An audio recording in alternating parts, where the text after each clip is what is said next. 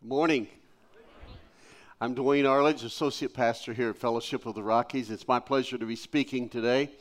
Pastor Charlie is up in the Denver area at the Edge Church, which is in Aurora Centennial area. It's a church that we helped to plant. We helped sponsor about 7 or 8 years ago when it was launching, and we've been connected with them, helping them in a lot of ways over the last several years. Pastor Ryan Heller, the pastor of that church, desperately needed a vacation and didn't have anyone to preach for him, and he called Pastor Charlie and said, help. And so Pastor Charlie is preaching there today to continue our relationship with that church and to help them and give Pastor Ryan Heller a break. Pastor Charlie will be back next week. He'll begin a brand new series entitled Fruit of the Spirit, and he'll be preaching that for several weeks, going through the Bible topics of the fruit of the Spirit. So you'll want to be here for those. Today I have the privilege of sharing with you a message entitled, Watch Me. Now, I'm a bit of a slow learner. Some of you know me well, and you already knew that. That's not news to you. But when Summer, my wife, and I go with our kids and grandkids to some location, whatever it is, vacationing or any kind of a trip we do, one of the requirements is wherever we stay has to have a pool. It's a must. If it doesn't have a pool, Granddaddy, that's me, and Obachan, that's Summer. That's Japanese for Grandma, and Granddaddy's one of those Arledge things that got passed down through the generations. Granddaddy and Obachan failed if there's not a pool that they could hit as soon as we check in, wherever we check in. So where I'm a slow learner is, I foolishly think I can take my iPad or a book or something like that and park my carcass in one of those big, comfy lounge things beside the pool while they entertain themselves in the pool, right? It was just too long ago since I had two boys, so somehow I forgot that. Periodically, when we go somewhere, I still forget and think, well, I'll just do this while they get in the pool. No, here's how it goes down. Even if I'm trying to sit in that lounge chair, it goes like this. Granddaddy, watch this. Granddaddy, Obachan, watch me, watch me. Granddaddy, watch this. Granddaddy, did you see that? And so finally I just give up and set aside whatever I think or thought I was going to do, and you just got to jump in the pool. Let them climb on your shoulders and your head and dive off of your head and shoulders and basically abuse you and wear you out so that when you go back, they don't take a nap. You take a nap, you know, after all of that. But the day is consumed from morning to night with watch me, watch me, watch me, watch me. And the thing of it is, they're not only saying watch me, they're watching you too, aren't they? I learned that before, like I said, I'm a slow learner, so I have to keep relearning things. But before Summer and I had children ourselves, in our 20s, we moved from northern Missouri to New Orleans to go to seminary, for me to go to seminary. And we became friends in the church I was working in. We became friends with a couple in the church. And their 4-year-old son, Ross, thought I was the most amazing person in the world. He wanted to model his whole life after me. Later, he grew up and realized, you know, he needed to set his sights a little higher. But for 4 years old, we'd been over to their house for dinner, and Cynthia told us later in the week that they were having dinner, and Ross, 4 years old, you know, the parents are always still saying, use both hands, because they're just starting to use an open-top, you know, drinking glass, okay, with not the sippy cup things. And so you insist that they use two hands. And so Ross is picking up his cup, drinking like this, and they said he would hold his hand like this, and as he came up, he would stick his pinky up in the air to take a drink. And they said, Ross, use both hands. Now, we're in the South, remember? And so when Summer and I moved from North Missouri to New Orleans with a lot of Mississippi transplants to the oil fields on the West Bank of New Orleans, we went from being Dwayne and Summer to Mr. Dwayne and Miss Summer. And so Ross's answer for them was, Mr. Dwayne doesn't do that. And they go, what? And Mr. Dwayne does it like this, and he grabs the glass, and he takes a drink. So the next time we were at dinner together, they hadn't told us anything about it yet. That's when we got the story, but they were waiting and watching. and I picked up my glass. I had no idea I did that. You know, I just grabbed the glass, and for some reason, I grab it low enough that I don't need my pinky finger to support it, I guess. It was not a conscious thing, but the whole family was watching. And I picked up my glass, took a drink, and they all went, "He does that." I said, "Does what?" And so they told me the story about Ross watching and imitating me. Listen, that happens. People watch us. We watch people. But somewhere along the way, from that childhood where we're saying, "Mom, Dad, watch me, Granddaddy, whoever, watch me. Those of us who are believers in Jesus Christ, here's what I've discovered, being a pastor over 40 years. Somewhere we buy into a lie. And the lie says this: we have to stop telling people to watch us, because somewhere along the way, we're going to mess up. We're going to sin. We're going to do something that's wrong. We're going to actually hurt someone else. And we don't want anyone watching when we mess up. So we only give our highlight reels to other people. And the parts that we edit out and cut out, we want to leave those in the back room somewhere. And so we stop saying, "Watch me, hey, watch me, hey, watch me," or "Hey, watch me while God does something in my life. Watch me while God does something through my life." And we buy into that lie from Satan that Christianity is a very personal thing and we don't share it with other people. That is a lie. It's not in Scripture. It's just not there at all.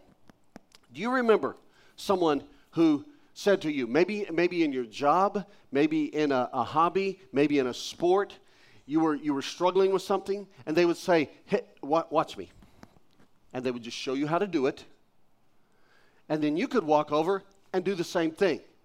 They gave you a great gift. They saved you a great deal of time, effort, energy, and pain. But we choose to not follow that model in the Christian life. There was a man in the Scripture. His name was Paul, the Apostle Paul. He was bold enough, he was courageous enough to say to people, "Watch me." Not when he was teaching them to play golf, not when he was teaching them, how to hit a baseball, or not when he was teaching them some job skill, but in following Jesus Christ. He said, "Hey, you should watch me." Today I want us to read from the book of 1 Thessalonians in chapter 1. If you have your Bibles, your devices, whatever, if you're using YouVersion on our app, if you'll turn to the Scripture, 1 Thessalonians in the New Testament. This is named Thessalonians because he was writing to a church, a group of Christians, believers in Jesus Christ, who lived in the city of Thessalonica. And so I want to read just a couple of paragraphs out of this letter he wrote to them to illustrate a lesson that I saw as I was reading this a few months ago. God really spoke to me about my own life and about our church and how we impact people in the city of Pueblo around us. So the Apostle Paul is our model, is our example here, and we're going to learn from him today.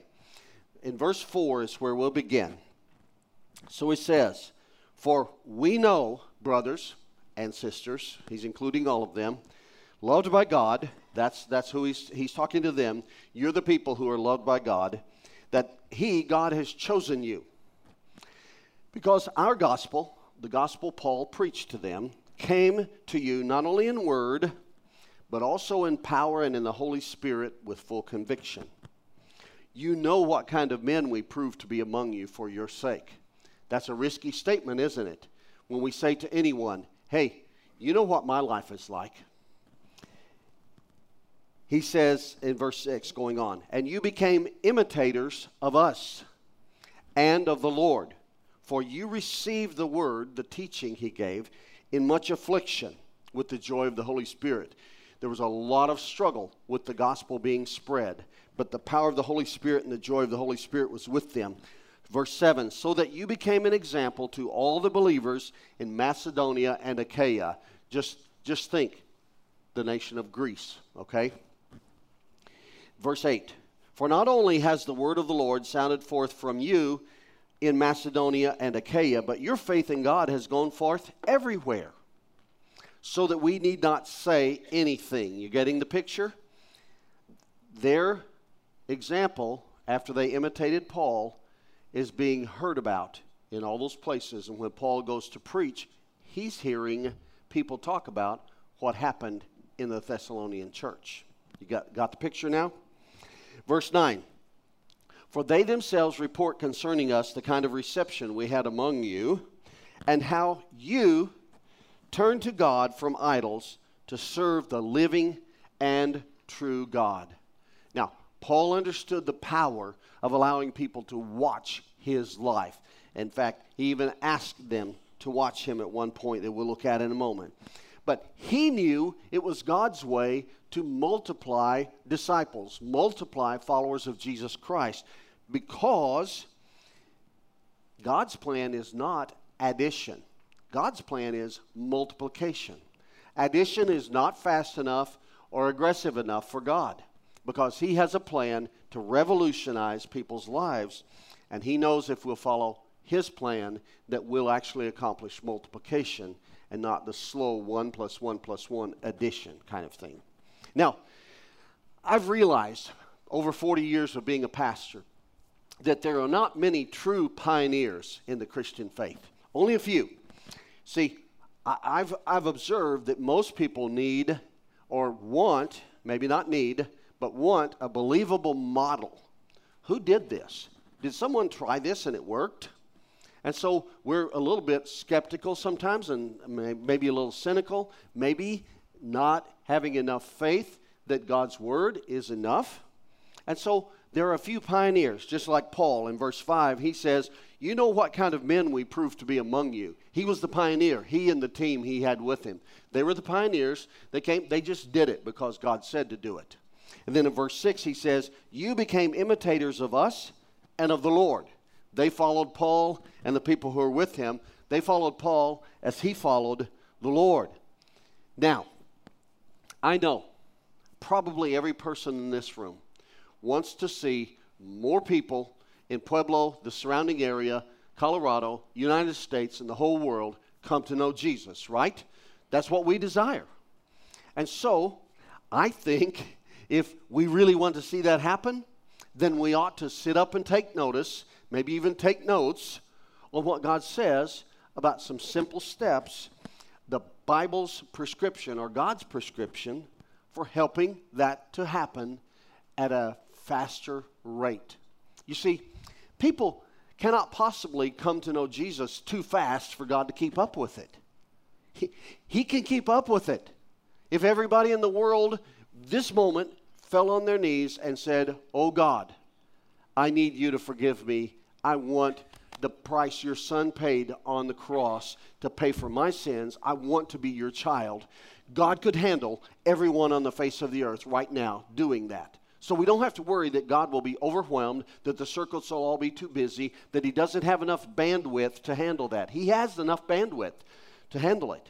So let's find out the Bible prescription, and then let's get about doing it, okay? So I want to use a formula today that I've used before. I stole it from a reliable source, Pastor Charlie Jones. Several years ago, he preached a sermon, and in it he said, that's our part. Now let's find God's part.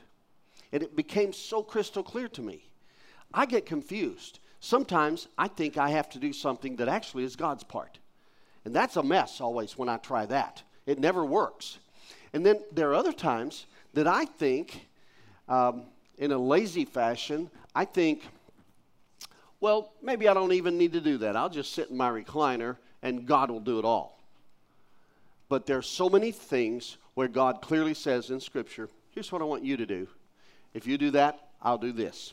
And that's what we're going to find today. So first, if I want people to know Jesus and to have the courage to take spiritual next steps, then I need to understand my part. So let's look in this scripture here, and let's find our part. Oh, by the way, every time I say my part, you put your name in it. Do not sit out there today, please, and go, oh, well, that's what Dwayne's supposed to do, so I'm going to watch and see how he does at that.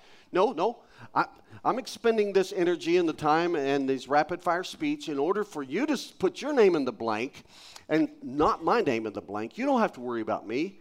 I'm the one who answers to God for me, just like you answer to God for you. Is that a deal? Your name goes in the blank when I say I every time. So my part is this. First, three things. First one is to be willing to have others follow me. The big word here is willing. Being willing is a big deal. See, remember, most of us are trying to avoid being watched in our Christian life. When it comes to that walk with Jesus Christ, the first step of us having the courage is to actually say, okay, God, I'm going to quit hiding out. I'm willing to do this. That's our first step. And we have a guarantee. Philippians 1:6, the Apostle Paul, guided by God's Holy Spirit, said this to us. And I'm certain that God, who began the good work within you, so God began the good work in you when you gave your life to him. If you've accepted Jesus Christ as your Lord and Savior, he already began that good work. That same God will continue his work until it is finally finished on the day when Jesus Christ returns. He began that work in me. He began that work in you if you're his child. And I'm convinced he will finish it. And I'm saying to you, along with our other pastors, you can watch us, not because we're perfect, but because we believe that verse of Scripture. He began a work in us, and he's going to complete it. We're willing for you to watch us. So the question I have is for you, are you willing to open your life to someone, to another person? And I'm asking God, and I've been asking God for a few weeks now, that all the time I'm talking here, that the Holy Spirit will be putting a name or several names in your mind. Are you ready and willing to open your life and say, watch me, see what God can do with me? As simple as I am, God can use me. Oh, I'll make mistakes, but I also want you to watch how God forgives and restores me and puts me back on track and continues to work in my life and use me. Watch me. Are you willing to do that? I have another promise for you if you are. It's out of the book of Ephesians, verse 20. It says this, now to him, God, who is able to do exceedingly abundantly above. Now, let's stop there for a moment. He didn't say, now to God who's able to do more than you can think. He didn't choose, and by the direction of the Holy Spirit, he used three superlatives here. He says, now to him, God who is able to do exceedingly abundantly above or beyond all that we could ask or think according to the power that works in us. I'm going to stop mid-sentence because Paul's sentences get really long. He says, if we're willing, that's what God promises, exceedingly abundantly above. Now, my part, not only to be willing, but then to take a next step after my willingness. After I commit to God I'm willing, then I need to invite others to follow me. Now, that may not look like me walking over to somebody and saying, hey, would you follow me and learn how to follow Jesus? Now, the Apostle Paul came to that place with these people after he had known them for many years. It may look more like this. Hey, how about a round of golf sometime? How about whatever? You fill in the blank. How about lunch? Hey, how about us? Let's catch coffee. Hey, let's do breakfast sometime. And then at that time say, hey, is this something you'd like to do more regularly? Hey, every couple of weeks, let's have breakfast together before we go to work. Those kinds of things. It may start as simple as that, and then the conversation can open up to the place where you can talk about the spiritual things, and rather quickly that can open up. It doesn't have to be 12 years later, okay? We don't have to be as slow as we are dragging our feet. We can be as quick as God opens the door for us to talk about those spiritual things and say, hey, you know, I've known Jesus for, you fill in the blank, ever how long, and I don't know everything, but man, I would like for you to either know this Jesus that I know, or as you walk with Jesus, let's stumble forward together, okay? And it could look like that. Now, Paul, in a second letter he wrote to the Thessalonian church, said this to them. In chapter 3, verse 7, he says, "For you know that you ought to imitate us." Wow, that's bold, isn't it? But they'd known him for a long time. He had lived an example before them. And so, will we be willing to let God bring us to the point where we say to others, "Hey, you ought to watch me. You ought to come along with me as I follow Jesus." I was reading an article about discipleship a couple of weeks ago. The author said this: every step someone takes gives them the courage to take a next step. And I thought, I believe the opposite of that is true. Every time someone chooses to not take a next step in following Jesus, whether it's out of fear or whether they're waiting for someone to model that for them or whatever their reason is or excuse, I believe it adds to a building mountain of discouragement where they begin to believe they can't really follow God. That's just for those super Christians that must be different than they are. Now, some of you may be in that category.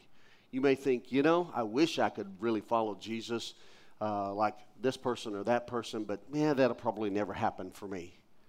So I believe if we're inviting people to walk with us and follow us, then God will give them examples. The third thing that's my part and your part, I need to care about them, that is the people I'm saying, watch me, follow me, walk with me as I follow the Lord. I need to care about them more than I care about myself. Truly, truly care for them. See, I cannot treat them as projects to build my ego. If I'm asking, hey, follow me, I'll show you how it's done. It's not that. And we're not earning points with God. He doesn't keep those kind of points. We love people and care about people because God loves them and God cares about them. An example here in this passage is from the Apostle Paul. Now, we tend to put Paul in this position of being a super apostle. He's an amazing Christian and nobody could ever be like that. You know, the likes of there's never been and never will be. But that's not who the Apostle Paul was. He was a real guy who had real relationships with real people. And we're going to see here in a moment, he really cared about them. Verses 7 and 8. Now, this whole passage in 1 Thessalonians chapter 2, which is right after what I just read, he continues the letter. There's the whole passage here of what it happened between them when he was among them. But verses 7 and 8 really sum it up. He says, as apostles of Christ, we certainly had a right to make some demands of you. In other words, we could have demanded this or demanded that because we're apostles of Jesus Christ. But instead, we were like children among you. He immediately moved his position from an apostle over them to a child among them, the least of them. And he says, or we were like a mother feeding and caring for her own children. We loved you so much that we shared with you not only God's good news, that's the message of the gospel, but our lives also. He loved them. He cared for them. He invited them to follow him. He followed Jesus. That was his part. That's your part. That's my part. To be willing to invite people and to care about them more than we care about ourselves. The best illustration I can think of for this is my dad and my mom. Now, I'm going to say they were willing because they had me as a child. After the first two kids, there were 6 kids in our family. After the first 2, it was like 5 years, 6 years. We accused them of every 5 or 6 years having one of those oops moments until they had 6 kids. But I'm going to choose to believe that they were willing, okay? But they invited me to watch their lives, not just because I lived in their house. They invited me because they chose not to live their lives in such a way that, oh, my Christianity is personal and it's just between me and God and we don't talk about that. It was a part of every conversation in our family. It was a part of the conversation when growing up on the old rock farm we had that my dad bought that had tumble-down fences and tumble-down everything on it. It was a part of every conversation when we were out fixing fence, when we were rebuilding a barn, whatever we were doing on that old place, It was a part of our conversation. Christianity had something to do with everything we did and the hard work. I watched them read God's word. Whenever they could get time, they would sit over in their chairs and just devour the Bible. I watched and learned about praying. When my brother was in Vietnam, and he was a crew chief on a recon helicopter, and they were scared every hour of every day that he would never come home. I listened and watched as they prayed for Gary. I listened and watched as they prayed for the salvation of many people in our family who didn't know Jesus. I watched and I learned because they opened their lives in a way that was real and transparent. They were the same people at home as they were out in public or at church. And I learned much. I watched and I learned from them. They were willing, and they cared for me more than they cared for themselves. Now let's look quickly at God's part. Not quickly because it's unimportant, but quickly because we don't have to do that part. Okay? So first, on God's part, I need to understand the Holy Spirit will do the hard work. In verse 5, the Apostle Paul says this, because our gospel came to you not only in word, in other words, he preached it, he said, here's the truth, and then he says, but it also came in power and in the Holy Spirit and with full conviction. That means assurance. Here's the picture. He spoke the words, the Holy Spirit came in, and he did all the work to convince and convict every one of those people that that's the truth and you need Jesus. See, it's not my job, it's not your job to change people. If I change them, if you change them, they will be a mess. But if God changes them, he can do the heavy lifting. The second thing that's God's part is this. If he comes and does that work, that person will be forever changed. Now, you and I can maybe help someone change a habit or whatever for a time. But we cannot bring lasting spiritual change in someone's life. He can. God can transform them forever. Look at verse 7 and verse 9.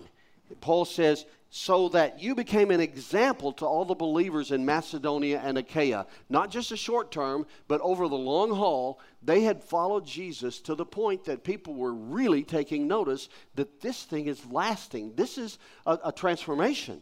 Verse 9. He says, for they themselves report concerning us the kind of reception we had among you. He's going to preach, and they're saying, hey, we've heard about you in Thessalonica, how they received you, and you preached the message, and they came to Christ, and their lives were changed. He says, and how you turned to God from idols to serve the living and true God. Their hearts were turned to God. Here's the last thing that God's part. My example will be multiplied. Now, here's where the multiplication comes in. And for me, this is the exciting part, because when I leave this earth and go to be with the Lord Jesus Christ, I think the most exciting thing about leaving this life and immediately being in eternity, and I'm imagining being able to look back. I don't know if that's the case, but I'm imagining being able to look back and have God show me all the people who came to know Jesus because I told one person, and they accepted Jesus, and they told someone else who told someone else, and it just multiplied. I cannot wait for the possibility of getting to see all of that, all the people all over the world who came to Jesus because of one person who told another person. He says this, Paul says this in verse 8, for not only has the word of the Lord sounded forth from you in Macedonia and Achaia, but your faith in God has gone forth everywhere, so that we need not say anything. Here's what he's saying. Everywhere I go, I'll start to talk about Jesus, and these people are saying, oh, in this whole region, they're saying, oh, we've heard about this because the people in Thessalonica. Paul was saying, I don't even have to talk about it. They're already hearing about it because of your example.